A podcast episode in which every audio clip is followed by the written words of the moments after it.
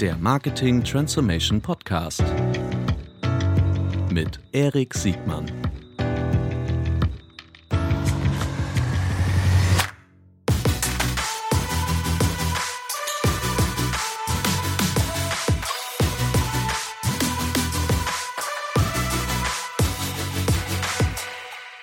Herzlich willkommen zu einer neuen Folge des Marketing Transformation Podcast. Heute mit Michael Schrezenmeier. Michael, schön, dass du da bist. Vielen Dank. Schön ausgesprochener Nachname. Ein, ja. Einer der ersten. Äh, Freue mich sehr, hier zu sein. Danke, ja, Erik, für die Einladung. Ich, ich fürchte, ich habe dich ungefähr zwei Jahre lang falsch äh, an- und ausgesprochen. Aber bitteschön. Mit dem Nachnamen darf man sich nicht beschweren. schon, schon in Ordnung. Sehr gut. So, erzähl mal, wer bist du, was machst du? Hi, ja, ich bin Michael Schrezenmeier, bin Vorstand und äh, COO bei Spark Networks. Wird jetzt, glaube ich, dem ersten erstmal nicht sagen. Wir betreiben auf der ganzen Welt Online-Dating-Plattformen. Ähm, aus Berlin heraus, ehemals von äh, Rocket inkubiert. Ähm, die erste Marke, sagt der eine oder andere vielleicht noch was, war eDarling hier in Deutschland oder im Dachraum. Und dann sind wir schnell irgendwie nach Europa gegangen und letztlich ist der Schwerpunkt jetzt gerade eigentlich in den USA, wo wir dann seit irgendwie anderthalb, zwei Jahren in New York an der Börse gelistet sind über, über einen Merger. Das ist das, was ich mache. Hab eigentlich mit Masse Produktthemen in letzter Zeit gemacht. Ähm, mein Spitzname ist allerdings auch immer Feuerwehrmann. Also ich habe auch eine Menge, Menge, Menge Sachen gemacht, die eigentlich nominal mit meinem äh, Auftrag nichts zu tun hatten, aber die dazu geführt haben, irgendwie eine, eine Firma von irgendwie Rocket-Umfeld in den, in, an die New Yorker Börse zu, zu transferieren und da irgendwie die Transformation hinzubekommen. Da gab es viel zu tun und das habe ich eigentlich begleitet. Da werden wir gleich nochmal drauf zu sprechen kommen. Äh, du sagst der Feuerwehrmann. Ich habe auch gehört, dass du auch der Fixer genannt wirst. ich hoffe, das LKA hört nicht zu. Das ist in Bezug auf, auf, auf die Arbeit gemeint. Oder auf Mr. Wolf. Äh, aber da kommen wir gleich zu. Äh, was hast du eigentlich davor gemacht? Irgendwas ich war, ähm, das ist ein ganz roter Faden in meinem CV. Ich habe davor fünf Jahre in der Logistik bei Kühn und Nagel gearbeitet. Oha. ähm, und war dort tatsächlich auch der Fixer. Ich habe äh, Lagerhäuser restrukturiert. Das war mein großes Ding und mein erster Job war zusammen mit dem äh, David Carlil und Lukas Brosseter beim European Founders Fund beim Oliver Samba. Und lass mich raten, dann warst du auch auf der WHU. Und ich habe an der glorreichen äh, WHU studiert. Das ist korrekt. Total überraschend. Total überraschend. und ich bin, aber ich bin ganz anders als die anderen. Echt? äh, ich ahne, was du meinst. So, aber das gehört jetzt hier nicht hin. Die, ähm, ich habe mich sehr gefreut, dass du, dass du bereit warst, an diesem äh, familiär geführten Podcast hier äh, teilzunehmen. Ähm, erstens, weil du ähm, ein ganz besonderes Profil hast und ein super Typ bist, aber ähm, auch weil ich finde, dass die Branche, in der du zuletzt gearbeitet hast, und damit meine ich nicht die Logistik, aber dass äh, im weitesten Sinne Dating äh, ein total interessantes und auch natürlich super kompetitives Umfeld ist. Und äh, ich finde für viele, sagen wir mal, Methoden, Verfahren, auch Erkenntnisse, gerade vielleicht, weil es so ein kompetitives Umfeld ist, eigentlich so die ersten waren, die äh, die Marketing auf so ein nächstes Level gezogen haben. Die meisten sagen immer, ah, alles, alles Innovative im Online-Marketing kommt eigentlich aus, dem, aus, dem, aus der Erwachsenenunterhaltung. Ich würde sagen, alles, was wirklich so lange geblieben ist und auch äh, legal war, äh, ist sehr wahrscheinlich auch im Dating-Bereich äh, entstanden. Kann das sein? Das, äh, das würde ich in dem Fall so sagen. Also ich glaube, die ähm, in, der, in der Branche, die also inhärent, also wenn ich bei den Juniors bei uns anfange, erkläre ich, der Unterschied zwischen Netflix und einer Dating-Seite ist, dass bei uns 100% Churn letztlich herrscht. Mhm. Ähm, und dass äh, man immer dafür sorgen muss, auf einem Marktplatz eben die genug Liquidität da, da zu haben. Und das ging zumindest jetzt lange, lange Jahre nur über ganz rigoroses Performance-Marketing. Mit sehr, sehr Liquidität heißt ja in dem Fall nur für die. Verzeihung, also sozusagen, ich, ich brauche natürlich Profile. Ich brauche Männer und Frauen oder Männer und Männer und Frauen und Frauen, die sich eben dort kennenlernen können. Das, ist, das müssen auch echte Profile sein, das dürfen keine Bots sein. Also richtig? ich habe wenig Lust, äh, wegen gewerbsmäßigen Betrug in, ins Gefängnis zu gehen. Nein, das sind alles immer echte Profile und es müssen auch sein, die sind handgeprüft, die Bilder sind geprüft, äh, weil da ganz, ganz strenge äh, Vorschriften auch sind, was und was auf den Bildern drauf sein darf. Ähm, und in so einem Umfeld äh, äh, musste man mit sehr, sehr hohen Marketingbudgets äh, agieren, um die äh, Nutzer zu akquirieren. Das Problem daran ist, oder das Risiko, das ist jetzt kein, kein Geheimnis, wenn man mit so hohen Budgets äh, agiert, dann, dann muss die, die Varianz, die Streuung dieses Marketingbudgets, die darf nicht so groß sein. Also wenn ich jetzt einen TV-Flight habe, der mich, äh, weiß ich jetzt nicht, 500.000, eine Million oder noch mehr die Woche kostet, dann kann ich jetzt nicht sagen, gut, das ist jetzt mal, weiß nicht, wie bei Porsche, das ist so ein Brandbudget und in sechs Monaten gucken wir, ob da irgendeiner in einem Panel sagt, ja, ich erinnere mich dran, sondern ist die Firma weg. Mhm. So, das heißt, man muss es sehr schnell, sehr genau äh, und sehr analytisch nachvollziehen können, äh, wo man sein Geld ausgibt, sonst wäre man einfach weg gewesen vom Fenster. Das, das, hat uns diszipliniert oder diszipliniert die Branche. Ich glaube, da sind wir nicht ein. Musst alleine. du euch ja disziplinieren. Ja. Ne? Das ja, kommt ja viel zusammen. Auf der einen Seite ist es ein Marktplatz, ne? muss mhm. liquide sein, äh, ausreichend äh, Angebot und Nachfrage, damit ein Match stattfinden kann. Dann ist es ein Subscription-Modell, so ein mhm. Dauerschuldverhältnis, was ich, was ich eingehe mhm. äh, als, als Endkunde. Es hat ein Verfallsdatum, weil irgendwann irgendwann bin ich dann entweder verkuppelt oder, oder gebe auf. Ja. Ähm, äh, und es ist ein digitales Produkt. Das heißt auch, ähm, die, im, im Grunde sind die Skalierungsbedürfnisse der, der, der Wettbewerber verhältnismäßig hoch, ne, weil ja. äh, das ein Numbers Game ist. Ähm, genau, die, die Markteintrittsbarriere ist tatsächlich das Marketingbudget, das man profitabel ausgeben kann. Das die Markteintrittsbarriere oder die Markt, also weil Markt naja, gesagt, irgendwie eine Plattform zu haben, die irgendwie funktioniert. Also das ist irgendwie so ein Produkt. Ich glaube, das, das kann man dann weiterspinnen. Ja, genau, wenn es einmal wenn es immer, wenn es immer funktioniert, dann kannst du ja. sozusagen, äh, dann ist es das ist ein Selbstläufer. Aber das ist tatsächlich, also es ist äh, über Produktfeature oder über ähm, über solche Themen. Das ist zumindest, das sieht man bei Startups jetzt immer, die auch im Dating-Bereich relativ hoch finanziert werden. Das ist jetzt äh, kein kein Alleinstellungsmerkmal, wo dann alle Kunden auf einmal ähm, äh, wechseln, sondern es ist zumindest lange Zeit und könnte man nachher darüber reden, dass die Modelle sich ein bisschen geändert haben mit der App Economy ähm, was ein, ein reines, wie groß ist dein Marketingbudget, das du mhm. gut und profitabel ausgeben kannst. Und das hat eigentlich alle anderen, äh, zumindest in dem Segment, in dem du operiert hast, dann äh, abgehalten. Also in Deutschland haben wir ein, ein Paradebeispiel damit, ne, mit den, äh, mit den Kollegen von Roth aus Hamburg. Mhm. Ähm, die, äh, das ist schon imposant sozusagen, die, die beherrschen den Markt und dagegen anzukommen, äh, ist, sehr, sehr schwer. Da müsste man erstmal keine Ahnung, Hausnummer nennen, wahrscheinlich 50 Millionen, 60 Millionen Euro im Jahr an Marketing ausgeben, um überhaupt mal den same Share of Voice zu haben. Da hat man noch keine Brand, da hat man noch keine, keine Sachen. Ähm, und das ist, äh, das ist so ein bisschen das Spiel äh, im Online-Dating gewesen. Lange, lange Jahre. Ich glaube, das bricht so ein bisschen auf, aber das ist, das war der Grund, warum man so diszipliniert war im Marketing.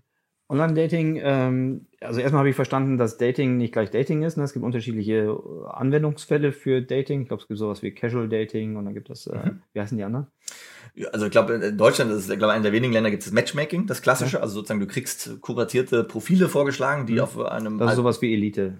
So, genau, sozusagen, äh, ähm, das, das sind die klassischen Matchmaker, die, mhm. die, die man rauf und runter sieht im, im Januar. Mhm. mhm. Ähm, dann gibt es was, was glaube ich Open Search genannt wird. Also das heißt, das sind, man geht da drauf, sowas mhm. wie Friend Scout früher. Also du machst ein Profil, und dann hast du da 10.000 Profile und kannst da einmal, einmal durchsuchen oder durchfiltern. Ähm, und dann, genau, gibt's diese Casual-Sachen, äh, Seitensprungseiten äh, und solche Themen.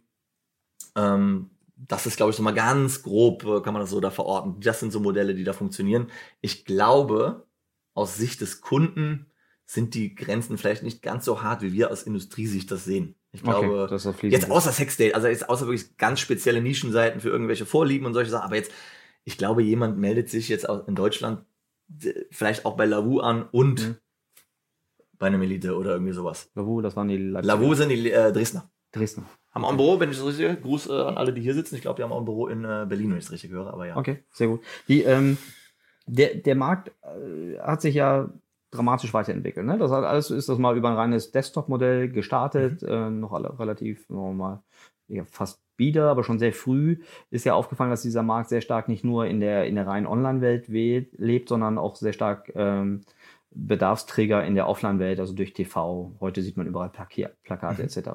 weiter. Ähm, die was ein deutsches Phänomen ist. Also in den USA, also, ach, also Match.com hat TV de facto fast eingestellt in den USA. Ach echt? Liegt das am TV oder am Match.com? Also ich glaube, die, die, wir haben lange keine Rezession mehr gehabt. Es ist einfach sehr viel Brandgeld immer noch im Markt. Ich glaube, wir brauchen, also 2009 war für Online-Dating der best, die beste Zeitpunkt überhaupt. Die Leute werden immer daten, aber die Mediapreise waren 50 Prozent runter. Okay. Ähm, und das hatten wir jetzt zehn Jahre nicht. Und es gibt sehr viel Geld im Markt und sehr viel Brands und sehr viel Direct-to-Consumer, Leute, die jetzt viele Funding bekommen. Das macht einfach, die macht die Preise ein bisschen kaputt. Mhm. Ähm, Genau, und sie haben einfach ein besseres Modell. Also sozusagen, Match.com hatte eine Marge von, sagen wir mal, 30, 35 Prozent. Und ja. Tinder, was zum Match gehört, die machen einfach mal 50 oder 60 Prozent EBITDA-Marge. Mhm. Ähm, dann legt man den Euro doch lieber in den Tinder rein, als in TV-Werbung für Match.com. Ich kenne jetzt keinen mehr Match.com, ja. aber das ist so von außen ja. betrachtet die Mechanik. Die haben ja, die haben ja ewig lang, ähm, also es gab das erste, das 1.0 Geschäftsmodell, so wie ich es mhm. wahrgenommen habe, ist ein Subscription-Modell gewesen, wo ich dann irgendwie wählen konnte, drei, sechs, neun, zwölf Monate und dann entsprechend eine Preisstaffel und dann die unterschiedlichen Angebote. Und dann hätte ich jetzt so gedacht, dass die Kohorten, die dadurch entstehen, relativ gut prognostizierbar sind mhm. und ich dann relativ schnell mein, mein, meine, meine Kundenakquisitionskosten irgendwie dann entsprechend meinen, meinen erwarteten äh, CLVs anpassen kann. Absolut. Ähm, Ist das heute noch so oder hat sich das verändert? Nee, das ist also tatsächlich, also es gibt, gibt schon ein paar Dynamiken, kann ich gleich drauf eingehen, aber an sich ist das so. Ne? Also ich glaube, wir wissen, wenn wir heute eine Tages- oder eine Wochenkohorte nehmen äh, von, von Kunden in einem gewissen Land für eine gewisse Marke, dann haben wir sozusagen am Ende der Woche, weil man braucht ein paar Sales als Datenpunkte, Mhm. ähm, haben wir am Ende der Woche, gibt unser Modell uns aus, was über zwei Jahre, das ist einfach deterministisch, haben wir einfach mal gewählt, über Mhm. zwei Jahre an Geld reinkommt. Das Okay. ist der Lifetime Value. Mit was für eine, was, mit was für einer Error Margin? Plus minus zwei Prozent. Auf plus minus 2% könnt ihr in, Eher weniger. in welcher Zeit, 24 Monate. könnt, also für, für 24 Monate prognostizieren? Ich sage jetzt, da waren Und 10.000 ab- Kunden und, dann ich sage, die bringen eine Million Euro Ja. und dann ist da plus minus ein, zwei Prozent äh, kommt da raus. Nach 24 Monaten und dann brennen die ja noch ein bisschen nach. Also wir haben immer noch mal ein bisschen Sicherheitsmarge drin. Und ab wann könnt ihr, könnt ihr die, die, diese Prognose bestimmen? Also in dem Moment, wo Nach ihr sieben gewonnen Tagen. habt? Nach sieben Tagen. Ich Ja. glaube, das ist eine ganz wichtige Information. Dass ihr, äh, dass, ihr schon, dass ihr schon nach sieben Tagen in der Lage seid, den, den CLV, den Customer Lifetime Value zu prognostizieren für 24 Monate mit einer Fehlertoleranz von etwa 2%. Klar. Aber wir geben, Bei auch ein, wir geben auch 1, 2 Millionen Euro äh, die Woche für Marketing aus. Also wenn ich zwei Wochen brauche Ich und falsch liege, dann hast Ich- du, dann, dann hast du ein ich, Problem. Ich, ich verstehe das und letztendlich haben deine Wettbewerber ja auch die gleichen Möglichkeiten. Das heißt, wer in der Lage ist, das einfach das Modell schneller und besser zu rechnen, der ist äh, effizienter oder kann sein, sein, sein Wachstum einfach besser managen. Oder Absolut. beziehungsweise eine Profitabilität oder das Verhältnis zwischen Profitabilität Abs- und absolut. Wachstum. So, ich will das einfach nur sagen, weil nicht für diejenigen, die in anderen Geschäftsmodellen groß geworden sind oder in andere, über andere Geschäftsmodelle nachdenken, äh, ist das überhaupt keine Selbstverständlichkeit. Also Hm. ähm, ich weiß nicht, in welchen Modellen. Ich habe das Gefühl, dass die Modellgüte in diesen Geschäftsmodellen besser ist als in anderen, weil nehmen wir mal ein Girokonto, äh, Mhm. ein Mobilfunkvertrag, ein, was gibt's noch, ein, ein, selbst ein Netflix-Subscription oder gar ein B2B-SaaS-Modell ist halt dramatisch großen Schwankungen Ja gut, unterworfen. bei Netflix gibt es einfach kein Ende des Lifetime Values. Die Kohorten sterben ja nicht. das ist ja, Ja. sozusagen die, Die Akquisition war ja genau, was sind da die Variablen? Vermutlich die, die, das Volumen, in dem wirklich neue Kohorten äh, gewonnen werden. Ich glaube, ich glaube, ja. Ich glaube, das ist der, eher der KPI. Also das ist zumindest meine Wahrnehmung. Ich kenne niemanden. Ihr der habt, kein, ihr habt kein Hitgeschäft, ne? Ihr habt jetzt Nee. nicht irgendwie eine neue House of Cards äh, Staffel oder wie bei HBO eine, eine, eine Game of Thrones, die dann auf einmal ähm, äh, raue Mengen Neukunden reinbringt. Das ist eigentlich keine Marketingfunktion, sondern eigentlich eine Produktfunktion. Ne? Bei euch ist das Produkt ja vermutlich eher nicht durch, durch so ein Hitgeschäft ge getrieben, sondern eher durch eine, durch eine inkrementelle Verbesserung des Produktes. Das ist so und das Produkt sind die Kunden auch. Also äh, ich glaube, das ist am Ende des Tages bei uns und das, Das Produkt sind die Kunden. ja selber sozusagen, die, sozusagen. Ich glaube, vergleich's mal mit dem Club. Hm? Ich glaube, du gehst jetzt heute Abend in den Club und dann sagt dir vorher einer, da ist eine Soundanlage drin für 5 Millionen Euro. Mhm. Und die, der Wodka, der da ausgeschenkt wird, der kostet sozusagen 1000 Euro die Flasche. Mhm. Ähm, aber du findest dort nicht die Leute oder sind, der, der Club ist leer oder sind irgendwie, Mhm. ist, ist nicht der richtige Vibe. Und dann gehst du in irgendein verranztes Kreuzberger, Kreuzberger Kneipe, wo Mhm. laute Musik läuft, aber die, es ist voll und du Mhm. siehst da Leute, die du gut findest äh, und so weiter. Und du wirst rausgehen und sagen, Mensch, heute Abend war ein richtig guter Abend. Und dann sagt er dir, aber bei dem anderen, da war doch der und der Sound Engineer. Mhm. Okay, verstehe. So, das Ja. ist, glaube ich, der Unterschied im Dating. Da geht es wirklich um die Leute, die du dort triffst. Und wenn du die richtigen Leute triffst, ob der Knopf jetzt grün oder gelb ist, ist jetzt nicht so kriegsentscheidend äh, wie, wie in anderen Modellen. Okay. Aber könnte man dann sagen, dass es bei euch, also ich glaube, sowas wie Produkt-Market-Mix muss ja erstmal jeder haben. Ne? Äh, Ja. Kann das sein, dass im Sinne, wir wollen ja hier vor allen Dingen auch über Marketing und über Organisation und vielleicht auch Produkt und Tech sprechen, die, ähm, dass in eurem Geschäftsmodell gerade der, der Produktmix, also die, die Produktgüte, die Produktattraktivität ähm, wesentlich für den Erfolg deiner Marketingmaschinerie ist. Auf jeden Fall. Und Also glaub- mehr wesentlich immer wird, können wir sagen, ist ja, Ja. immer so, aber das bei euch in besonderem Maße. ich, ich, ich glaube, ähm, ich glaube, dass das viele Jahre nicht so war. Ähm, ich glaube, da war es wirklich darum, da ging es äh, um reine äh, Marketing-Effizienz und dass du geschafft hast, mehr sinnvolles Marketingbudget in den Markt zu drücken und der, die Kundenansprüche sich aber schon durch, durch auch durch die App-Economy so weit gedreht haben, dass die reine Brille auf, ich muss nur sinnvoll Geld ausgeben können und dann ist es hintenrum egal, was ich den Leuten anbiete Mhm. an, an Funktionalität, an, an Mhm. irgendwie, wie sie miteinander in Kontakt treten können. Das ist was, ähm, das wir schon auch irgendwie auf die harte Tour lernen mussten, dass das eben so nicht geht. Also du musst irgendwann ein qualitatives Produkt anbieten können, weil nur dann du das Engagement auf der Plattform hast, die, die dann die Leute äh, happy macht. Und das ist, äh, das war ein langer Weg oder ist ein langer Weg. Wie habt ihr das gelernt? Wie habt ihr das gelernt? Habt ihr das einfach gelernt, weil ihr vor euren Weg so gebrutforced habt und, äh, und mehr oder weniger zwar effizient, aber mehr, mehr oder weniger marketingfokussiert Ja. gearbeitet habt? Und was war so der Trigger, dass ihr dann irgendwie ähm, auch darauf geachtet habt, dass, dass Produktattraktivität auch sich also mindestens gleichmäßig weiterentwickeln muss, wie die Marketing-Effizienz. Ich glaube, dass es, dass es schon, ähm, also ich wünsche, ich könnte jetzt sagen, wir haben uns alle hingesetzt und dann gab es dann einen, einen, Offside wir und dann, die- dann, dann, dann, wir dann, hier dann haben wir sozusagen. McKinsey-mäßig uns den Plan und haben gesagt, Mensch, da müssen wir jetzt eigentlich hin und das machen wir falsch. Nein.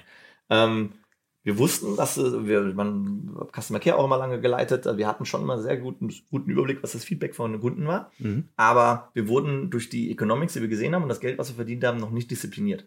Mhm. Und irgendwann haben wir gemerkt, vor allem, also Deutschland ist ein sehr spezieller Markt, vor allen Dingen in den USA. Ihr wurdet noch nicht, Entschuldigung, ihr wurdet noch nicht diszipliniert. das, Warum? das so, weil unsere Lifetime Values immer noch so super waren. Euch ging's so gut. Uns ging's so gut. Okay, sag Uns das ging's doch. gut. Ja. Ja, also, wir sind ja börsengelistet, aber es ist auf Deutsch. Können die, ich hoffe, das können das hören jetzt nicht alle. Nein. Ähm, uns ging's, glaube ich, zu gut vor irgendwie, sagen wir, fünf Jahren, drei Jahren, vier Jahren, fünf Jahren.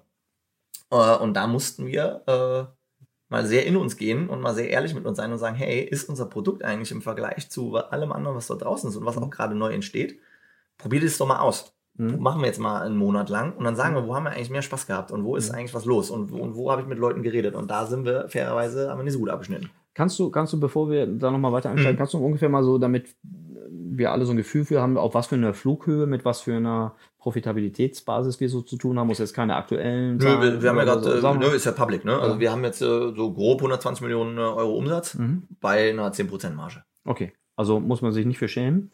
Und, Genau, wir sind nicht, also wir, ich sage immer, wir sind jetzt nicht Zalando, ich laufe jetzt nicht, ich schlage mir nicht auf die Brust hier in Berlin und sage, ich bin da, aber wir verdienen zumindest Geld seit Jahren und, und konnten Ja. das alles immer selber finanzieren, was wir Ja gut, aber in, in die meisten E-Commercer, wenn sie nicht gerade ähm, Amazon heißen, würden sich freuen, wenn sie so eine relative als auch so eine absolute Ergebnissituation Total, also wir sind absolut stolz darauf, genau. Also wir sind so. Ja. über 100 Millionen, glaube ich, schon mal, schon mal solide. Ja, geil. Entschuldigung. So, also euch damals ging es euch zu gut, dann habt ihr gemerkt, okay, ihr müsst hier einfach besser werden. Ihr wart ja schon immer sehr stark BI getrieben, ne? Ihr Ja. seid ja so, ne, was irgendwie mal, ich habe mir überlegt, wie so die, die Evolutionsstufen so der Marketingmodelle waren. Damals war das irgendwie, alles finden wir mal hier in Berlin mit, äh, mit, äh, mit den sagen wir es an. Dann glaube ich, äh, war Yamba, glaube ich, eine ganz wichtige Brutstätte und mein Gefühl sagt mir, dass es von Yamba äh, zu, zu E-Darling Ja. dann immer weiterging. Also klar, es sehr und dann Zalando sozusagen. Das Ja, war genau. tatsächlich aber ganz viel, also die erste Spielwiese, Gruß an den äh, Flo Heinemann an der Stelle äh, und auch viele, und Kai Rieke und viele andere. Ähm, Der hatte ich auch gegrüßt in der ersten das habe ich, äh, Kai, äh, Gruß von mir, äh, hat mich sehr, Ja. äh, fühlte mich gebauchpinselt, danke sehr. so Nein, ähm, wir haben ganz früh, das ist auch was, ich glaube, das ist auch eine Rocket-DNA. Also dieses BI und auf den letzten Klick gucken und wo geht jeder Euro hin, in Kombination mit jemandem, der, der eine klare Vision über Multiclick-Attribution hatte, wie der Flo Heinemann. Jetzt kennt das jeder, da holt man keinen in seinem Ofen hervor, aber vor zehn Jahren, der hat ein Engine gebaut, die wirklich Jetzt kennt es jeder in der digitalen in der digitalen Welt, also so- dass man, dass da- man da schafft, die, die genau, also sozusagen, was ich damit meine, ist, dass wir eben jeden Visit und eines, eines Kunden tracken, quasi in einer Art von Google Analytics und auch wissen, von welcher Kampagne der kommt und diese ganzen Kontakte in einer Kontaktkette eben zusammenfassen und dann sagen, welcher Kontakt wie wertvoll war. Weil wir danach natürlich auch steuern können, wie viel Budget die entsprechende Kampagne bekommt.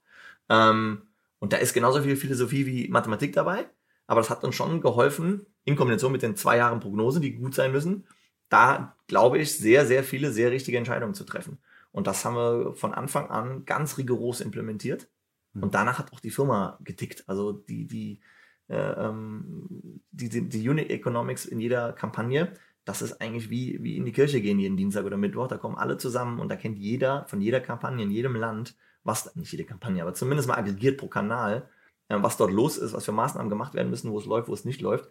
Und das ist eigentlich die Triebfeder gewesen, äh, ähm, dass wir, dass wir initial mal die ersten paar Jahre da so weit gekommen sind. Die Kampagnen oder Unit Economics äh, spezifischen Kennwerte kennt die in eurer Organisation jeder innerhalb eines funktionalen Bereichs oder können die das auch über alle Funktionen? Also weiß auch jemand, der jetzt im Customer Care ist, äh, welche, welche Gewinnungswege momentan die besten Kundenkohorten generieren? Wir, wir mussten das ein bisschen, also das ist echt schade. Wir hatten immer äh, äh, All Hands oder haben immer noch ein All Hands und haben sehr, sehr offen, transparent, also von Mhm. Cash-Positionen über sozusagen jetzt mal aggregiert Unit Economics den Leuten immer eine Auskunft gegeben, wo wir stehen, auch Mhm. wenn es nicht gut war. Mhm. Seit wir an der Börse sind, können wir das so nicht mehr machen, weil das Mhm. natürlich äh, Informationen sind, die wir so A nicht reporten Mhm. und die wir nicht einfach in die breite Masse geben können, äh, weil das eben Material Non-Public Information ist. Das heißt, da wurden wir so ein bisschen verschlossener. Früher, glaube ich, haben das sehr viele Leute gewusst. Jetzt ist das natürlich was äh, Geschäftsleitung, äh, Marketing Departments äh, Mhm. und Produkt, Ah, ja, die das letztlich kennen. Also es ist jetzt nicht mehr so, dass die ganze, also ich wünschte, es wäre so, weil das natürlich hilft. ist leider nicht so, dass da jetzt jeder genau weiß, äh, in den USA ist jetzt gerade AdWords bei 30% Marge oder eben nicht. Ähm, das mhm. ist leider nicht mehr so. Okay. Was tut ihr, um den, um den Austausch trotzdem zu fördern? Weil ihr habt jetzt auch durch die, durch den Börsengang, vor dem Börsengang hast du gerade gesagt, es gab eine Fusion, äh, und ich glaube, ihr habt auch nach dem Börsengang weitere Unternehmen akquiriert, wenn ich das mhm. richtig verstanden habe. Da habt ihr es auch jedes Mal mit einer eigenen äh, durch den, sagen wir mal, die, die Companies, die dann dazukommen, auch äh, eine eigene DNA nochmal, die irgendwie integrieren müssen oder so. Oder wie macht ihr das überhaupt? Lasst ihr die immer unan äh, unanständig, sage ich schon. Lasst ihr die immer unabhängig oder, oder zieht ihr die alle auf eine Plattform? Wir wollen, also wir wollen, das ist ein langer, langer Weg, wir wollen die alle auf eine Plattform ziehen, also BI-seitig und, und, und, und, und äh, Marketing-Tracking-seitig wollen wir das eigentlich innerhalb von acht Wochen gemacht haben. Warum? Weil da die Musik spielt. Weil das natürlich, wenn ich das Marketing-Budget kontrolliere von so einer Plattform, dann kann ich das Tech zumindest mal nur stabilisieren, ja. ein Produkt, kriege aber sehr schnell Effizienzen hin, allein über Buying Power schon, aber auch über viel Granulares, nach wo gebe ich Geld aus, wo sinnvoll ist und wo nicht. Das setzt aber voraus, dass du, dass du die Hypothese oder die Erkenntnis hast, dass deren Marketing Engine nicht so fein genau. steuert. Okay. Und ist ja auch nicht. Und dann sage ich dir noch was, das klingt dann äh, so, als ob dann immer alles besser wird und wir mussten auch lernen, dass dann teilweise auch schlechter wird. Ja. Weil wir sehen, es gibt Marken, die, und das ist ein Paradox sozusagen, auf jeder wenn du mal sagst, du hast irgendwie zehn Kanäle, Facebook, mhm. Brand, SEO, was auch immer, mhm. ähm, auf jeder einzelnen, auf jedem einzelnen Kanal optimierst du, mhm. aber in Summe und auch gut, und in mhm. Summe geht die Performance runter. Weil mhm. du ganz bestimmte Cross-Effekte, die diese Marke hatte, warum auch immer, also mein Facebook ist jetzt ein, ein mhm. ganz offensichtliches Beispiel, dass Facebook einen Spillover hat in, in, in deine DTIs oder Brand-Traffic, äh, ähm, dass wir das übersehen haben. Und da haben wir tatsächlich äh, äh Marken gehabt, die wir quasi kaputt optimiert haben, weil wir zu genau waren und nicht mhm. gesagt haben, hey, so ein bisschen Slack brauchst du und in Summe das Ökosystem funktioniert. Mhm. Ähm, äh, das heißt, ja, wir waren viel besser im, im Tracking. Mhm. Wir haben aber auch äh, bei ein, zwei Sachen wirklich äh, schwer auf die Mütze bekommen, weil wir, weil, weil wir es kaputt optimiert haben. Weil ihr die falschen Entscheidungen getroffen habt, weil ihr Dinge nicht richtig gesehen habt, weil ja, ihr die Prozesse weil, nicht schnell genug angepasst Weil habt? wahrscheinlich, weil wir einen Blankspot hatten in unserem tollen Modell. Also sozusagen, wir haben ah. gedacht, wir optimieren jetzt Facebook und mhm. da war aber die Marge wir wussten immer irgendwie Spillover bei der Brand X bei uns ist, wir müssen nochmal 15% draufrechnen. Mhm. Da waren aber 50% obendrauf. Mhm. So, dann drehst du auf einmal Facebook runter mhm. und auf einmal, und nach drei Monaten merkst du, oh, dein Brand bricht aber auch ein. Mhm. DTI im Entschuldigung, Direct Typing. Genau. genau, also wenn Leute direkt das genau. im Browser, ein, äh, genau. Browser eingeben. Ähm, und das ist, das sind so Sachen, ähm, die machen einen dann zumindest immer ein bisschen demütig. Ne? Also vor ein paar Jahren ich sage, nein, wir können das alles und alles total super das sollte man, da, da würde ich jetzt immer vorsichtiger rangehen. Ich glaube, mhm. unser Tracking ist deutlich besser als alles andere. Mhm. Nur die Analysephase, was unser Tracking gegebenenfalls macht, mhm. weil wenn einmal, wenn, die, wenn der Zug einmal aus dem Bahnhof bei uns ist, mhm. dann brauchst du auch keine Marketingmanager bei uns mehr was zu sagen. Die sind so fokussiert auf ihre Unit Economics, die kann ich wochenlang laufen lassen und da könnte ich mir sicher sein, dass da immer die richtigen Entscheidungen getroffen werden in diesem Framework. Nur. Das Framework muss passen. Framework muss passen, genau. Wenn es eben, ja. wenn es 50% Spillover ja. ist und du drehst auf einmal Facebook runter, weil du sagst, okay, das mit 15%, ja. also das ist ja total unprofitabel, dann hast du ein Problem. Habt ihr das jemals in Erwägung gezogen, ähm, Marketing-Engines unabhängig zu lassen? Ich frage das deshalb, wir treffen uns ja gerade im Rahmen der NOAA, heute ist irgendwie der, was ist heute, der 13. 13. Erster, erster NOAA-Tag in Berlin. Ähm, und ich habe vor einigen Jahren schon auf der NOAA zum ersten Mal den, den einen der Founder von, von äh, Pricing.com, Priceline.com, also die, die, ja. die, die, Parent Company von, von Booking.com ähm, kennengelernt. Und der hat auch auf der Bühne gesagt, boah, ähm, wir haben das im Zuge unserer Akquisition anders gemacht als alle anderen. Wir haben akquiriert und die Companies alleine gelassen. Was ich gerade für so ein Unternehmen US-amerikanischer Prägung herausragend finde, sozusagen, guck mal, jetzt irgendwie so eine, so eine Booking.com, die ziehen wir jetzt nicht auf unser, auf unser Standardsystem. Äh, die lassen wir alleine mit allen und die haben ja auch, sagen wir mal, Synergieeffekte. Die mhm. haben ähnliche Geschäftsmodelle gehabt. Äh, und das machen die bis heute nach meinem Verständnis so. Das, deshalb, so machen, also das ist bekannt im Markt. Also ja, genau. Das ist kein, überhaupt kein Geheimnis. Aber die, ähm, hast du, ähm, hast du schon mal in Erwägung gezogen, das für euch anders zu machen? Oder ist das vielleicht, weil ihr auch so entsprechend akquiriert, dass ihr schon im Vorfeld wisst, dass ihr da größere Synergien zieht, wenn ihr es auf eure, auf eure, auf euer Framework sieht? Genau, wir sind gerade, also du hörst jetzt live zu beim Lernen sozusagen. Wir sind, wir haben eine Akquisition äh, angekündigt vor ein paar Wochen, äh, einen, einen großen äh, Marktbegleiter in den USA. 170 Millionen Dollar Umsatz, ne? also im Vergleich, wir haben 120, also schon, mhm. also Merger ist schon eigentlich fast ein Euphemismus, da hat mhm. der, der David den Goliath äh, versucht zu schlucken oder schluckt den. Mhm. Ähm, und da werden wir es zum ersten Mal wirklich äh, komplett anders machen. Da werden wir sagen, hey, da fassen wir viele Sachen erstmal gar nicht an. Mhm. Ähm, und das ist schon, also das ist schon getrieben auch durch, dass man sich die Finger hier und da mal verbrannt hat. Nur bei 170 Millionen Marketing können wir die, äh, die machen 90 Millionen Marketing im, im, im Jahr.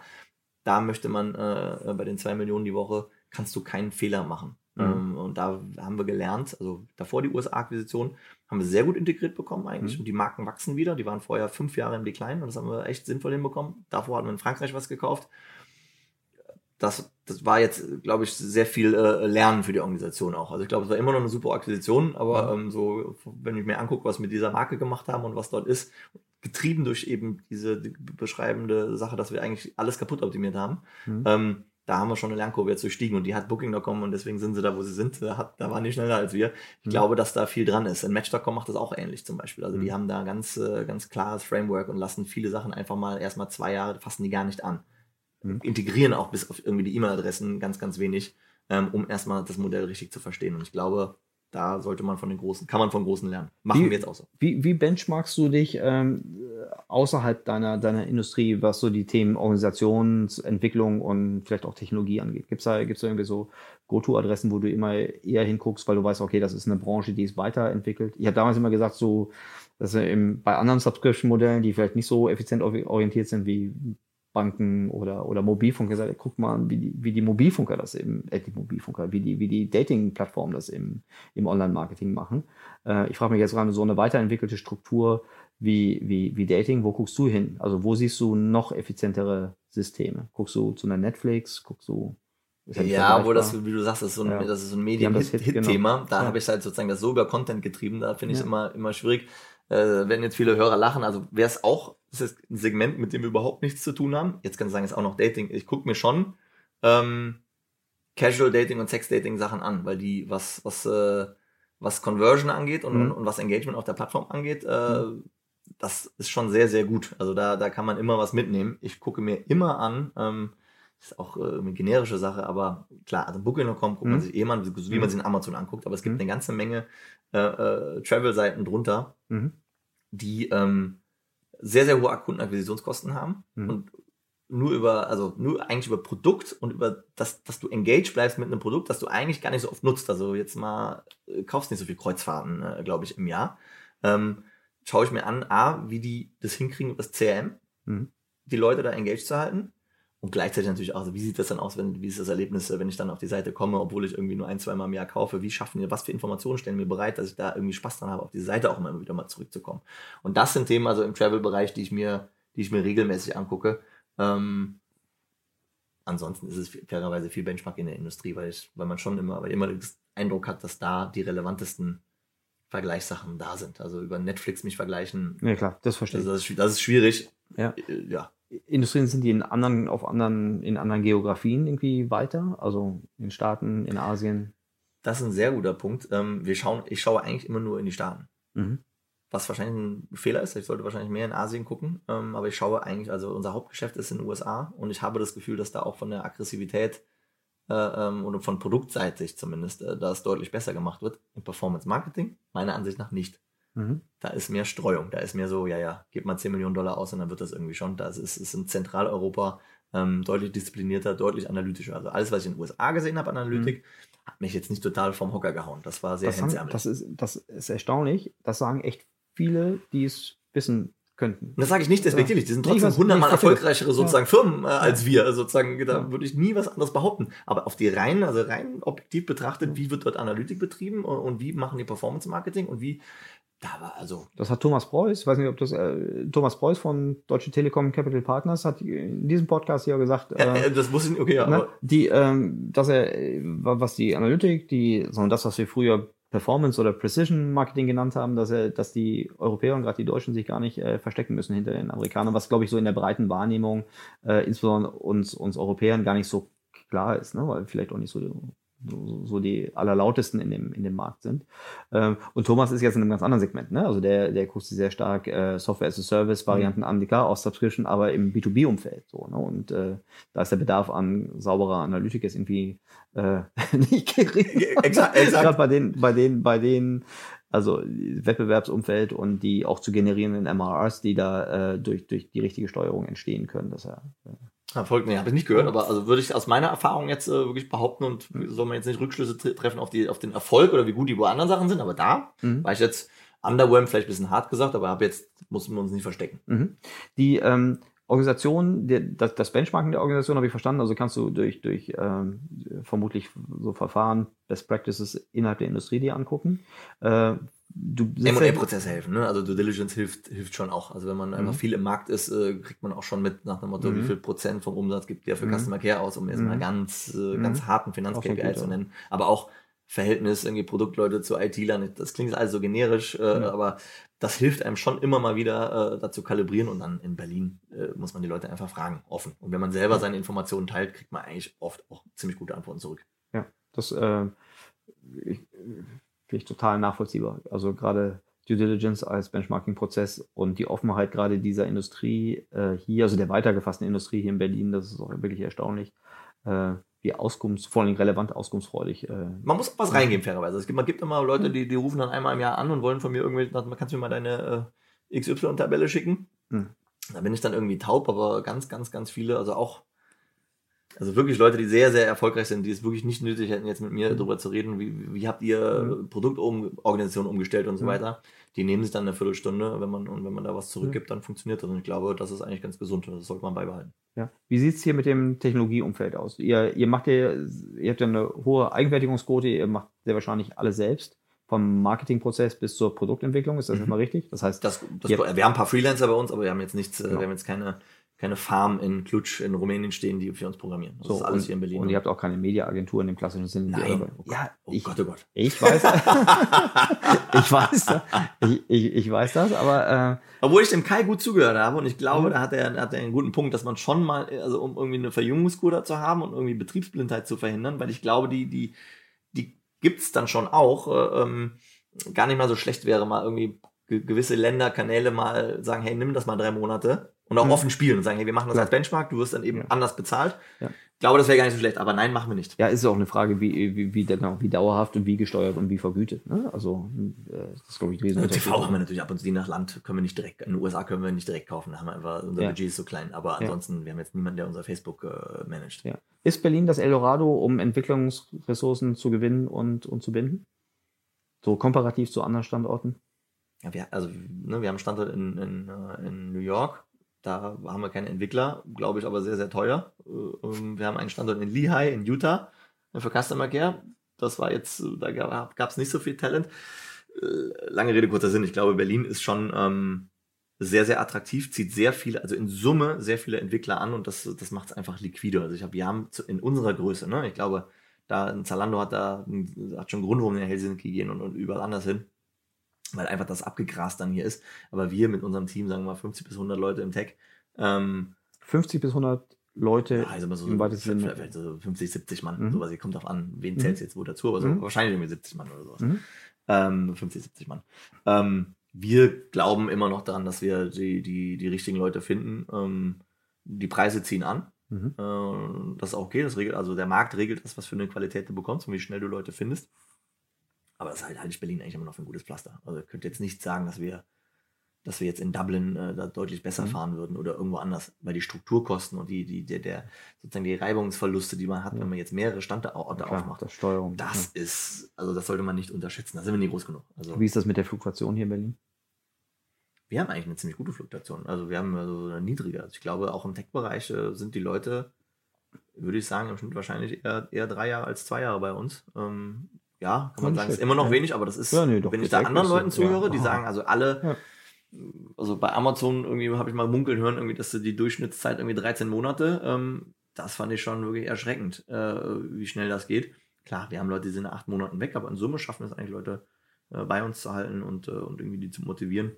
Zwei, drei Jahre ist da auf jeden Fall ist die Standzeit und das ist auch irgendwie okay in so einem und das war auch vor, das war auch vor, bevor die IPO-Geschichte nee. irgendwie also wir waren ja, also vor, vor, vor sechs, sieben, acht Jahren, als wirklich der, der, der David und der Lukas äh, da, da noch mit mir da waren, hatten wir eine ganz schwere Zeit, haben wir irgendwie unsere Anteile selber zurückgekauft von einem großen Investor ähm, und hatten ganz, ganz wenig Geld nur noch und mhm. das ist natürlich reflektiert in den Gehältern, die man zahlen mhm. kann und den Urlaubstagen, die den Leuten gibt, mhm. um mal zwei ganz relevante KPIs zu nennen.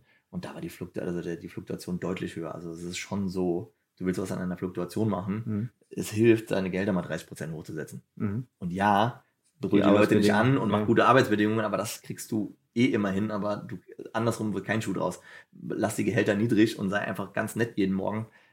würde ich behaupten, das funktioniert so nicht. Also das ist, das ist schwierig. Also da ist der Markt dann schon halbwegs effizient. Mhm. Klingt unromantisch und will die HRler vielleicht auch nicht mal alle hören, aber das war schon der Treiber. Ja, okay. Ja, Das klar, klar nachvollziehbar. Und besseres Recruiting, also sozusagen auch klarer im Recruiting sein, wenn man will, wenn man nicht will. Also die Qualität im Recruiting muss auch hochziehen äh, ähm, mit den Gehältern. Ja. Ähm, und das, das hat funktioniert bei uns, würde ich sagen. Wie war das mit, der, mit den Marketingleuten? Wie viele Leute arbeiten im weitesten Sinne bei euch im Marketing? Das ist eine sehr gute Frage, hätte ich mich vorbereiten sollen. Ich glaube, bei uns im Marketing arbeiten äh, ähm, 35 bis 40 Mann. Okay, also, also auch eine relevante Anzahl. Und ihr steuert damit ja auch, jetzt, wie du vorhin schon gesagt hast, äh, nicht nur den, den, den einen großen Markt äh, oder die zwei großen Märkte. Also in 29 Ländern mit neun Marken. Also wir haben mehrere Marken pro Land in vielen Ländern. mit einer vermutlich nicht immer identischen Kanalbedeutung. Nee, nee, nee, nee, Also natürlich nicht. Nee, nee, also Überall, also die meisten Länder haben Also im, im Venn-Diagramm ist ja schon sozusagen die schattierte äh, Area sozusagen groß. Also es gibt da viel Überlappung äh, bei, den, bei den Kampagnen, Mhm. aber, aber nicht 100 Prozent. Also jetzt nicht so, dass da, da muss schon die Creatives sind da andere, die Marken sind logischerweise andere ähm, und die Kanalverteilung und die Relevanz ist auch eine, also SEO oder DTI ist beim einen einfach viel größer als, als beim anderen. Das ist schon so. Okay. Die im, im rein im BI und Analytics-Bereich, also das, wo, wo jetzt im Grunde nicht Kampagnen im Mittelpunkt stehen, sondern eher die, die Analytik und die Steuerung. Da würde ich sagen, sind wir so acht Leute. Okay. Also, jetzt werde ich erschossen wahrscheinlich nachher, wenn es einer zu- zuhört. Wahrscheinlich. Vielleicht sind es auch zehn also, oder Digga, sieben, es geht, aber es geht mir so nur um die, es geht mir um Genau, die so- Größenordnung, gerade weil du jetzt noch die So, Technologie. so acht Mann und dann müsste man eigentlich Data Warehouse noch dazu packen. Das wären dann vielleicht nochmal vier Mann in, in, in Sollstärke. Mhm. Ähm, also dann wärst du vielleicht bei zehn bis zwölf Mann, die die Daten bereitstellen. Mhm. Okay. Was, glaube ich, Was tust du um dein, um dein Wissen, um diese, du hast ja, du hast ja vorhin gesagt, so Feuerwehrmann oder Fixer. Äh, das heißt, du hast ähm, nicht nur ein breites, also fast generalistisches Wissen, sondern du hast ja auch in vielen Bereichen ein super operatives, funktionales Expertenwissen. Oder zumindest kommst du sehr schnell in der Tiefe runter, sodass du weißt, okay, was für eine Art von Problem habe ich hier Mhm. und wer kann mir hier, wenn ich es nicht selbst lösen kann, irgendwie weiterhelfen. Was tust du, um dieses Wissen frisch zu halten? Dein Das ist spezifisches, sehr- das ist- das ist dein spezifisches das ist eine sehr gute Frage. Da Ähm, bin ich froh, dass du das sagst. das ist, äh, das ist äh, gut. Ich wollte das irgendwann im Podcast einmal sagen, das ist eine sehr gute Frage. Ja, das ist gut. ähm, und jetzt ist er gleich vorbei und ich habe es noch nicht gesagt. Ich, Mensch, Erik, ich muss einem. Ähm, Frechheit. Ich glaube, das würde ich mal unterteilen. Ich glaube, Mhm. das gibt einmal das Wissen, es gibt einmal die, die Headlines, die ich kenne, also Themen, die mir bekannt sind, Mhm. wo ich sozusagen aktiv nach neuem Wissen suchen kann. Mhm. Also wo ich sage, hey, in, in dem Bereich Con- Conversion Rate Optimization auf der Landingpage, Mhm. ähm, gibt es, gibt es irgendwie gewisse, oder gibt's, fängst du bei Mind the Product an oder, Mhm. oder guckst dir, guckst dir irgendwelche äh, Vorträge an oder Booking.com hat ein Mhm. neues White Paper rausgegeben. Das kennst du aber und kannst du aktiv suchen. Der Mhm. viel spannender Bereich ist eigentlich Discovery. Mhm. You don't know what you don't know. Die Mhm. Themen, die du noch gar nicht kennst, die aber Ja. vielleicht relevant werden wollen. Und das ist Ja. sozusagen, wo der Hase im Pfeffer liegt. Und da hilft mir eigentlich, helfen mir eigentlich nur zwei, drei Sachen. Also ich versuche mich zu zwingen, ich sage jetzt mal TED Talk immer, es gibt auch eine Menge andere Sachen, ich versuche mich zu zwingen, mir Vorträge anzuhören über Themen, die mich wirklich überhaupt nicht ansprechen, wo ich auch überhaupt keine Ahnung habe, worum es geht. Und das kann auch irgendwie um Psychologie gehen und es kann um, um irgendwie äh, Game Theory gehen oder irgendwelche anderen Themen. Künstliche Intelligenz und so weiter, autonomes Fahren, das ist irgendwie, das Mhm. ist schon bekannt. Mhm. Äh, da weiß ich nichts, verstehe ich nichts von, aber da zumindest die Headlines kenne ich. Ähm, das zweite ist, dass ich versuche, ähm, sehr aktiv, nicht so random, aber sehr aktiv ein Netzwerk, sagen wir, von so 20 Leuten in Berlin äh, ähm, aufrechtzuerhalten und wirklich Wildcards. Also es gibt zum Beispiel eine Firma, die heißt Ida Lab, der Paul Bühnau, so ein, wirklich einer der besten Data Scientists, den es, glaube ich, gibt auf der Welt, ein, ein Philosoph vor dem Herrn. Ähm, wenn ich mich mit dem unterhalte und der mir sagt, wie er irgendwie für die Deutsche Bahn bei Bundesligaspielen optimiert, wie die Züge fahren und welcher Reihenfolge die in den Bahnhof fahren, damit weniger kaputt gemacht werden, weil er das messen kann äh, und wie das geht und was da Probleme sind, da lerne ich so unglaublich viel über das, was eigentlich möglich ist, was in dem Fall eben Datenoptimierung oder Big Data, was auch immer man dazu sagen will. Und diese Leute, die versuche ich irgendwie äh, mir im Netzwerk äh, warm zu halten und mit denen Zeit zu verbringen, weil da ich eigentlich am meisten lerne. Da Mhm. lerne ich am meisten über die Sachen, that I don't know. Ja. Und das ist relevant. Und da kommt man dann weiter, weil man irgendwann sagt, hey, das habe ich jetzt schon zum dritten Mal gehört, ich verstehe es überhaupt nicht. Und dann ist es Disziplin. Man muss halt mal anfangen zu lesen und zu googeln und irgendwie mal gucken, wer kennt sich da aus. Und dann im Zweifelsfall ne, rufe ich den David an und der erklärt es mir. dann. Ja, und hil- dir, dir hilft sicherlich auch, dass du äh, zum einen sehr, sehr kommunikativer Mensch bist und vor allen Dingen auch wahnsinnig neugierig und, und nahezu rastlos. Das ist so. Ja, sehr gut. Und den Mitarbeitern mal zuhören. Die sind meistens gar nicht so weit weg, wenn sie sich interessieren für, für, für gewisse Themen. Ja, ich, Ich glaube, ich muss nicht immer Input geben. Ich kriege relativ viel Input von meinen Mitarbeitern. Das, hab ich, das hab, durfte ich ja sogar mal kurz miterleben. Das war eine erstaunliche äh, Beobachtung. Äh, Wann hast, du- wann hast du mit? Ach so, ja, stimmt. ja. Ach, das stimmt. So. Das muss den Hörern jetzt auch sagen kurz. Ähm, oh, ich habe äh, einfach mal ein bisschen Zeit da in den Büroräumen verbracht, um den Podcast vorzubereiten. Und dann hatte ich die Gelegenheit, mal ungefähr so eine, eine halbe Stunde QA irgendwie mit anzuhören. Da war ich überrascht, wie geduldig, aber auch wie engagiert und äh, ja, mit Feuer du da diese ewig lange Diskussion äh, mitgestaltet hast. weil das äh, sozusagen das Wort führen ist einfach ein Trugschluss. Sozusagen, es müsste Folgung heißen. Es geht ja darum, dass du glaubwürdig bist und die Leute letztlich dir folgen. Und das tun sie nur, wenn du mal mit denen kommunizierst und denen das erklärst. Heißt nicht, dass du die streichelst den ganzen Tag. Du kannst da schon mal, mal reinhauen. Das sah, Aber auch das nicht, ist nach- wichtig, das, ja? das sah auch nicht nach Streicheln aus. Ich fand das halt besonders, weil es gibt ja so, naja, ehrlich gesagt, so manche dieser, dieser Berliner Start-up-Rituale, die, denen unterstelle ich, ich kann das nicht immer nachweisen, aber denen unterstelle ich, dass auch viele manchmal auch mal leere Routine drin haben. Das sind so, so Artefakte, die übernimmt genau. man, weil sie irgendwo standen. Ja, genau. Das ist Ja. halt cool, ein Stand-up zu haben, aber wenn, wenn du bei manchen Stand-ups sagen, irgendwie zuhörst, so, oh, Vögel, die Zeit hätten wir uns schenken können. So. Ähm, dann gibt's die klassischen anderen eher Old Economy-Führungsstile, wo da sendet einer. Ne? Mhm. Der ist der Ranghöchste und der, der sendet einfach und alle anderen müssen zuhören. Und das war halt eine besondere ähm, äh, Erfahrung, fand ich. Hab, das hat mich sehr positiv beeindruckt, weil es ja unterschiedliche Themen, unterschiedliche ähm, auch ähm, Ja, auch kritisch, gehen wir um Gehälter und solche Sachen auch. Und so, ne? Mit ich das- 50 ich wollte- Mann im Raum. Also, ja, ich erinnere mich. alles Mögliche. Ähm, und, und klar, auch, ich, ich kenne auch die Rahmenbedingungen, die du, also die ganzen Maulkörbe, die du jetzt hast, wegen der, wegen der, wegen der Public-Situation. Ähm, ich fand das, ich fand das gut. Ich fand das aber auch gut, dass die Leute ähm, sich den Mut genommen haben, diese Fragen zu stellen. Also in Old Economy Deutschland äh, wären diese Fragen gar nicht gestellt worden. Und nicht, weil die Fragen nicht relevant gewesen wären, sondern einfach, weil irgendwie die, die, die Angstkultur, äh, unterstelle ich einfach, größer gewesen wäre als der, als der erwartete Nutzen. Und die Leute haben dir diese Fragen gestellt, weil sie einen Nutzen dadurch erwartet haben. Und ich glaube nicht, dass sie nur den Nutzen für sich persönlich, also vielleicht in dieser Gehaltsfrage, aber alle anderen Sachen, die so eher, eher Produkt- und vielleicht marketingorientiert waren, weil ich glaube, dass die auch für das äh, Gemeinwohl im Sinne der Company äh, irgendwie gedacht Ja, waren. die haben sich interessiert für, für die Firma. Und ich glaube, das ist ein Muskel, den muss man einfach trainieren. Ich glaube, das hat jetzt wenig damit zu tun, dass ich da saß. Äh, Ich glaube, es hat damit zu tun, dass man tatsächlich, also du musst es ehrlich meinen, dass sagt, jeder kann das sagen, was er meint. Mhm. Ähm, und dann musst du auch direkt hinterher schieben und ich werde auch das sagen, was ich meine. Mhm, ja, Und selbst wenn ich total dagegen bin, fliegst du morgen auch nicht raus. Oder ist jetzt bist du nicht Persona non grata, sondern dass die Leute merken, das ist wie ein Muskel, den man trainiert, ey, das, das macht man. Und wenn man das Angebot annimmt, dann kriegst du auch ein ehrliches Feedback. Es muss ehrlich sein. Und manchmal sagst du halt, also pass auf, ihr wollt 30 Tage Urlaub haben, das könnt ihr vergessen. Das Ja. wird einfach nicht passieren, solange ich hier bin. Wie viele Tage Urlaub hat man bei euch? Ja, wir mussten es leider jetzt hochsetzen. Der Markt drückt uns. Ich kann, kannst dir nicht sagen. Die Fluktuation. Zu die- viele, 26, glaube ich. Ja, ja. Die Fluktuation wird dadurch viel geringer. Das ist 26 super. Die Fluktuation wird Ja. viel geringer. Ja. 26. Ich habe immer gedacht, die Krankheitstage werden weniger dadurch. Ich gucke das mir jetzt ein Jahr lang an und dann werde ich das nächste Jahr sagen, ob das so war. Also du hast ja auch nicht das Ziel, hier der, der größte Sweatshop im, im, im Berliner, Umfeld, im Berliner Umfeld zu werden. Ist das dieses kulturelle Ich glaube Thema? 26, ja. Irgendwie so. Ist dieses kulturelle Thema, also diese, dieses, äh, diese ja, positive Widerspruchskultur, habt ihr euch das irgendwie vorgenommen oder ist das einfach so entstanden? Das werde ich immer total oft gefragt. Also ich glaube ja, die Kultur Ah, wird. Frage. Nee, nee, nee, das, ist eine gute, das war eine sehr gute Frage. Oh, danke. Ähm, ich glaube, dass es. Ähm, ich sage immer, das hat eigentlich nichts mit Management zu tun, sondern es wird getragen durch die Leute. Das stimmt natürlich nicht ganz. Ich denke, dass die grundlegende Kultur widerspiegelt, wie man selber versucht zu sein. Also ich glaube schon, wenn die Leute merken, äh, ich bin Face Value, also wenn ich sauer bin, dann merken das die Leute, aber dann ist auch mal gut. Nach einer Stunde ist wieder gut, dann sage ich, okay, jetzt haben wir uns wieder, ist wieder alles okay und jetzt abputzen, weitermachen. Mhm. Wenn man das den Leuten irgendwie zeigt und dieses auch wirklich die beobachten einen ja. Mhm. Das ist ja wie, ich war ja lange beim Militär vorher, das ist, die Truppe guckt dich erstmal an, wie du reagierst, wenn irgendwas ist. Und wenn die dann merken, du bist ein falscher 50er, kannst du erzählen, kannst du auch 30 Tage Urlaub geben, wenn die trotzdem nicht trauen. Wenn die aber sehen, hey, der sagt zwar Sachen, die gefallen mir nicht, und der setzt die auch um und die gefällt mir immer noch nicht, aber er hat es mir zumindest erklärt, hat sich die Zeit genommen, was eine Form von Wertschätzung ist, dann baut man da so ein institutionelles Vertrauen, glaube ich, auf ins, ins Management und auch untereinander. Und das, äh, das hilft dann. Aber geht nicht über Schmusen, geht eigentlich über viel erklären und dann klare Kante. Du warst lange beim Militär Ich war beim Bund, habe zwei Jahre. Und Das das- Reserveoffizier gemacht. und deshalb danach Kühn und Nagel. Und, da, und danach, äh, danach, deshalb danach Olli Sammer. Super, zum Entspannen. Sehr gut. Die, ähm, hierfür hören au- auch viele zu, die jetzt nicht aus der, aus der, aus, aus dem Berliner Umfeld kommen und vielleicht auch schon Geschäftsmodelle irgendwie weiterentwickeln, die schon ein bisschen älter sind als, als, als Online-Dating.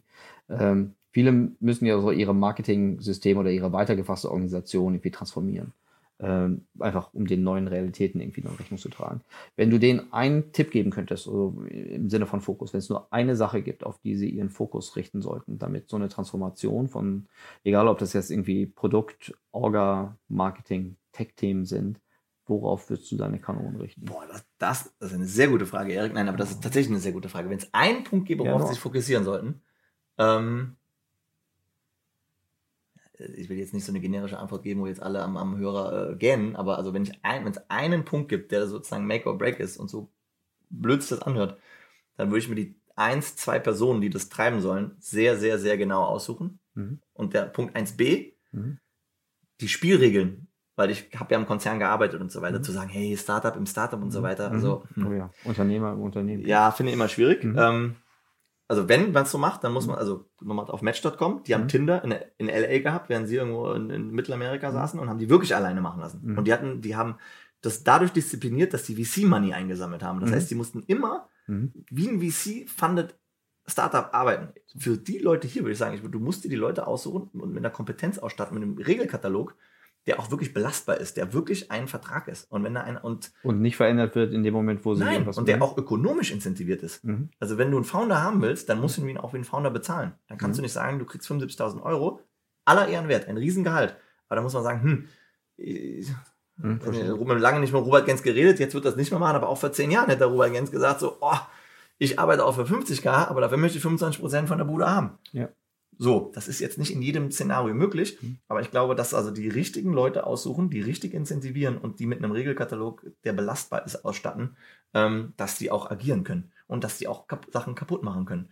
Und wenn man das selber das Gefühl hat, man, man will ja nicht das dumme Geld sein oder man hat Angst, dass da viel verbrannt wird, Mhm. dann sollte man sich äh, Sachen, Elemente reinholen, die, wo der Markt diszipliniert. Also das Tinder ist wirklich ein herausragendes Beispiel. Das ist der Anti-Coda-Case. Weil, weil die erweiterte, also weil die andere Cap-Table in dieser Firma diszipliniert hat, dass er Weil- nicht, aufgrund von politischen Strömungen Weil, da weil, rein weil, wenn der Project A investiert ist und der Uwe Horstmann dann am Telefon sitzt, dem ziemlich egal ist, ob irgendwie der Vorstandsvorsitzende von einer anderen Firma äh, im Golfurlaub ist, wenn die Mhm. KPIs nicht stimmen, der Mhm. macht er die rund oder gibt, sagt mal, ey, das kann doch nicht wahr sein. Und wenn ihr einen neuen CTO braucht und der will 100.000 Euro äh, mehr verdienen als irgendwie der CTO oder der, irgendeiner in einer vergleichbaren Mhm. A17B-Stufe im Konzern und das Mhm. geht deswegen nicht, Mhm. dann wird er den einfach rasieren. Und zwar zu Recht, weil das einfach ineffizient ist und die vollkommen falsche Diskussion. Mhm. Und daran scheitern äh, Transformationen, meiner Ansicht nach. Ich verstehe, warum das so ist, die Diskussion, Ja. aber das ist blöd. Das macht keinen Sinn. Kannst du, kannst du noch Beispiele bringen für so ein Regelwerk? Also Vergütung, Incentivierung, Vergütung, In Incentivierung, ähm, Ziele? äh, die, die Zielvorgaben. Äh, Ich glaube, die sind, die müssen aggressiv sein und die müssen aber durch das Team selber äh, erstellt werden. Das sind keine Ziele. Also nochmal, ein Startup äh, kann nicht im Gesamtbudget agieren und auch nicht in der Gesamtstrategie. Also ich muss drauf zurückkommen. Tinder macht Match.com komplett platt, aber das ist ja in-house. Die Mhm. haben irgendwann mal gesehen, das Mhm. wird funktionieren und Match.com, diese alte Seite, die jeder in Amerika Mhm. kennt, das ist nicht die Zukunft. Und Mhm. dann haben die sich selber disrupted. Das ist der Anti-Coda-Case. Mhm. Das ist der, einer der wenigen Cases, wo ich wirklich sage, so beeindruckt bin, dass die das geschafft haben. Aber dann musst du aber auch zulassen, dass wenn du, weiß ich jetzt nicht, Stahltonnen baust Mhm. und da kommt aber ein, äh, ein äh, haben wir gerade im Aufzug getroffen, der Erik lacht gerade, also hier ist ein Stahltonnenkongress gerade im Hotel. ähm, Neben der Noah. dann muss man, muss man akzeptieren, dass da einer da reinkommt und sagt, der hat Budget und der äh, legt sich im Zweifelsfall mit der eigenen Sales-Abteilung an und sagt, pass auf, ich mache das jetzt anders, das geht nämlich jetzt so und so und ich so, der Supplier X, der spielt nicht mit bei mir, ich mache das jetzt aus Taiwan raus Mhm. ähm, und dann muss man da äh, mitspielen. Und dann muss man sagen, weil, ne, alte Regel, wenn das so leicht ist zu disrupten, macht es jemand anders auch. Ja, genau. Und die haben sich im Und das tut weh. vom Regelwerk haben die auch gleich gar, gar keine Geburtsfehler zugelassen, wie geteilte Ressourcen, äh, Genau. Keine, gemein, keine, keine gemeinsame Ressourcen, Supplier, äh, klar, klare, klare, äh, interne klares Konkurrenz. Geld. Ja. Und wenn man das intern nur pitchen muss, fein. Wenn man sagt, da Mhm. traue ich uns nicht ganz, dann muss man, ich glaube, gibt VCs da draußen, es gibt Leute, die es finanzieren würden äh, und da, da Markt, Mhm. einen Marktblick drauf, drauflegen. Und eine andere, auch andere Renditeerwartungen, ne? Ja. So, also äh, erstmal gar keine Renditeerwartung. Ja? Am Anfang ja, war das so ein Freemium-Modell. Ja. Oder? Genau. Also, Ähm, wenn nicht- schon bums profitabel war. ja, ich meine, da war Match.com schon 800 Ist ja nicht so trivial. Stell dir mal vor, irgendwie Mediamarkt Saturn, also das ist ja auch so ein Modell, die haben ja auch so mal ein ganz anderes Geschäftsmodell. Aber stell dir mal vor, die Da hätten bin auf ich einmal eine, konfliktet jetzt, weil ich da ganz tiefe Insights habe. Da kann ich jetzt wirklich nichts zu sagen. Das tut mir ja total leid. Mein bester, mein Uni-Freund, mit dem ich jahrelang gelebt habe, oder nehmen wir der ist da ganz tief drin. Wenn Ja, ich da irgendwas zu sage, Ich sage- habe ich so Sorge, dass ich- ich, da ich sage- irgendwas raus, ich- raushaue, was, was ich nicht wissen War auch nur ein. Beispiel, was, was, was ja eigentlich irgendwie, Aber ein super Beispiel. Also die Ja, müssen genau. ja wirklich was machen. Ne? was fällt uns sonst noch ein? Äh, gut, aber die, die Gemeinsamkeit ist ja, ähm, da, dass viele der, der, der, der Disruption, die ja oft zitiert wird, dadurch erst gar nicht zustande kommen, weil wenn ich zwar irgendwie die gleiche Parent Company habe und irgendwie so eine verdeckte äh, Rohertragssituation oder eine, eine Zeitvorstellung habe und dann hilft es mir nicht, wenn ich dann einfach zwar eine andere, eine andere Entity baue, aber im Grunde ist das Geld, was kommt, immer noch äh, aus der gleichen Quelle und dann habe ich ja. vielleicht irgendwie eine ganze Menge Strategieberater, die mir dann ein digitales Joint Venture und aufbauen. Auch, und es geht auch andersrum. Ja. Es werden auch Startups, also in Konzernen ja. am Leben gehalten, weil mal irgendein Vorstand das auf dem PowerPoint geschrieben hat, gesagt, so, das habe ich dem Markt gesagt, Stimmt. jetzt muss das wieder wahr sein. Die wären schon mausetot am Markt gewesen. Der hätte gesagt, pass auf, der wäre in jeder Angel-Runde hätte jeder gesagt, also ich glaube, ihr habt nicht mal alle Latten am Zaun, das ist ja überhaupt nichts gewesen, was ihr da macht. Und dann wären die weg vom Fenster gewesen. Also ich glaube, diese das gehört die gewisse Brutalität oder die gewisse Konsequenz, die in, am Markt herrscht. Der ist ja nicht vollkommen effizient, aber ich glaube, er ist konsequent letzt, mhm. in letzter äh, Instanz.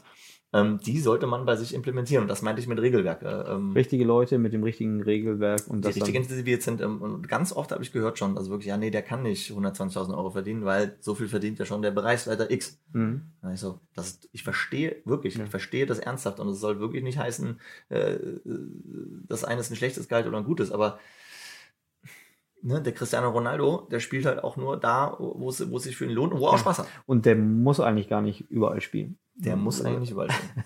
er kann, er kann aber. Ja, sehr gut. Großartig, Michael. Lieber das, Erik. Das hat richtig viel Spaß gemacht. Ähm, vielen, vielen Dank für die Einladung. Hat mir auch sehr viel Spaß gemacht. Äh, Feedback sehr gerne äh, danach, äh, die Zuschriften gerne weiterleiten. Ja, Zuschriften äh, kommentieren auf LinkedIn, Facebook oder auf deine. Hast du eigentlich auch so ein Dating-Profil? Nee, ne? Ich habe ganz viele Dating-Profile, aber das ist äh, wirklich nur Professional Research. Ja, sehr gut. Also dann schreiben wir da nichts drunter.